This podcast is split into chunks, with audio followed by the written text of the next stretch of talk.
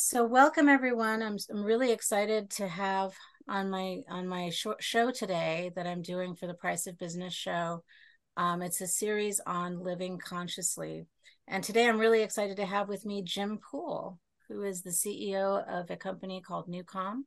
Jim, it's so great to have you today. Thanks for having me. It's nice to feel conscious on this lovely Monday. Yeah, well, you know, I think consciousness is, well, what is consciousness to you? I mean, let's start there. You said it feels good. So what is consciousness to me, in the spirit of feeling it and living it, is being able to be present in the moment with no judgment, meaning that when the brain is in a place where I can be responsive to stimulation and not reactive, and have access to my character, my decision-making, the schema, the network of experiences that I've accumulated, it allows me to not be easily triggered. So, and it feels good to live that way, by the way. Yeah, so it gives you, so what I'm hearing you say is that it gives you kind of a more complete understanding of what you carry and how the components that you carry are impacting you. Is that fair to say? Yes. Mm-hmm. And so how does this then help in terms of how you play out your day? Like, let's look at this on a, you know, micro level. You're a very busy professional. You've got a huge company that you're running. So what does mindful practice do for you day to day? It does amazing things for me. So I'm going to tell you how I do it. It doesn't mean that it's hard to articulate how powerful it is to be in this space. As you mentioned, I'm busy. I probably get over 1,000 emails a day, maybe 50 or 60 phone calls and a couple hundred texts a day, every day, even on the weekends. And that would drive most people crazy. And at some point in this evolution of my conscious journey with the business growth, I got to a place where I finally had the epiphany that I am no longer in control. Mm-hmm. Because trying to stay in control and trying to cross every T and dot every I will drive anybody crazy. Absolutely. So every day for me is a matter of, what do I need to do today? There's a need to and a want to. I usually reserve time at night or in the morning to catch up. And I often forget. I'll be in the shower, I'm like, oh yeah, I forgot to text that person, or, you know, it goes down the screen too quickly. But the ability to not easily get overwhelmed, not get easily agitated, not feel impatient, insecure, self-doubt, confusion, all those aspects that are more reptile part of our brain, and just be present with, I know what I need to do. Mm-hmm. I know how to do it. Yeah.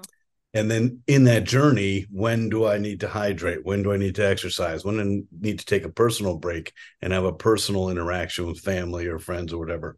When do I need to get outside? What? So I love living a conscious life.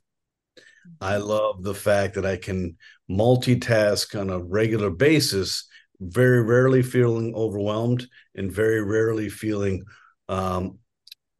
like I'm not meeting expectation, because there is no expectation. No, that's a great way to put it. It's funny because one of the things that you said, I think, is counterintuitive to all of us, which is you realize, you accept that you're not in control. And I think that oftentimes, I know for me, and I know for a lot of the people that I work with, it's that feeling of control, needing the control, that sparks the anxiety, which gets you further and further away from what you need to be paying attention to. Would you agree? Absolutely. And it's a really strange phenomenon. I can't really explain how I even went through it.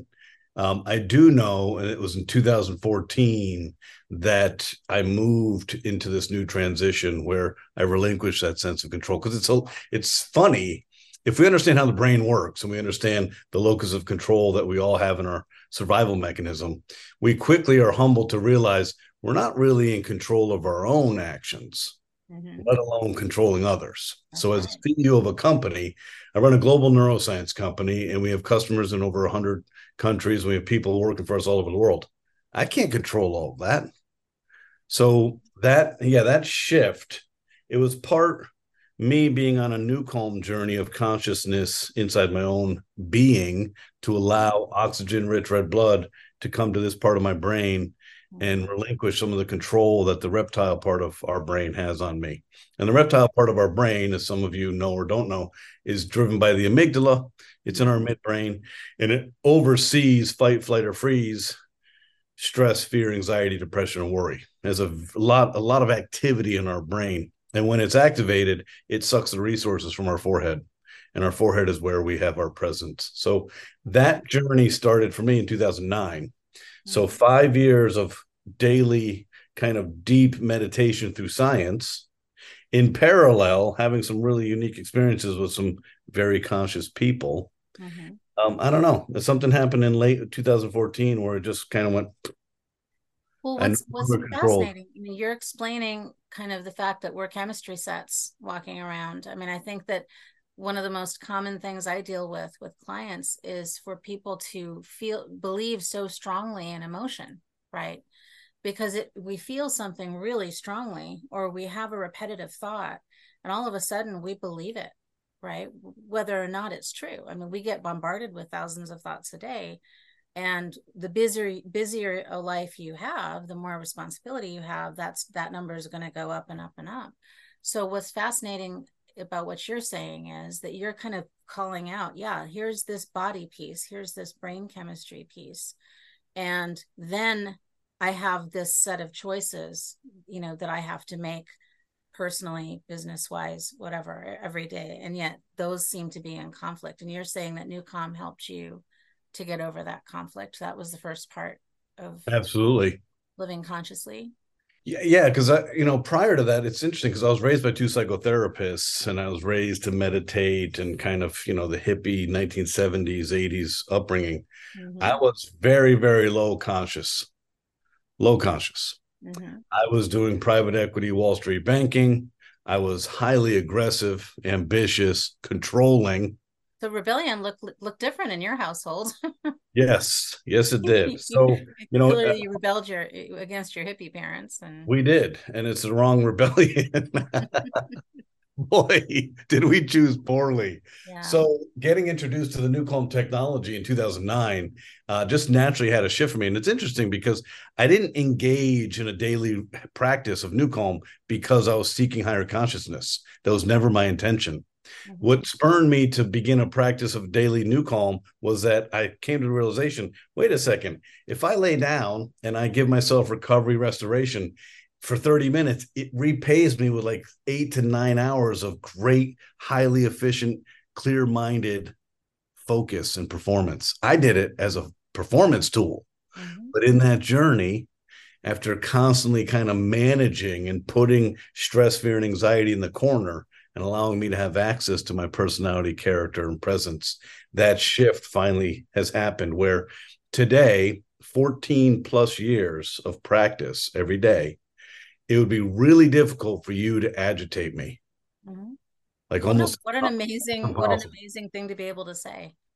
Yeah, it's an amazing way to live. Yeah. And there's always stuff. There's always reasons for me, if I were to seek them out, to find ways to feel stressed. There's always things for me to worry about. Right. That's nature of life. Yeah. And I just don't burn mental calories worrying. I just don't. Fantastic. That's a great place to end, I think, and a great place to begin. I hope that lots of people check out NuCalm and hopefully find their path to start living more consciously. So, Jim Poole, thank you so much for being here.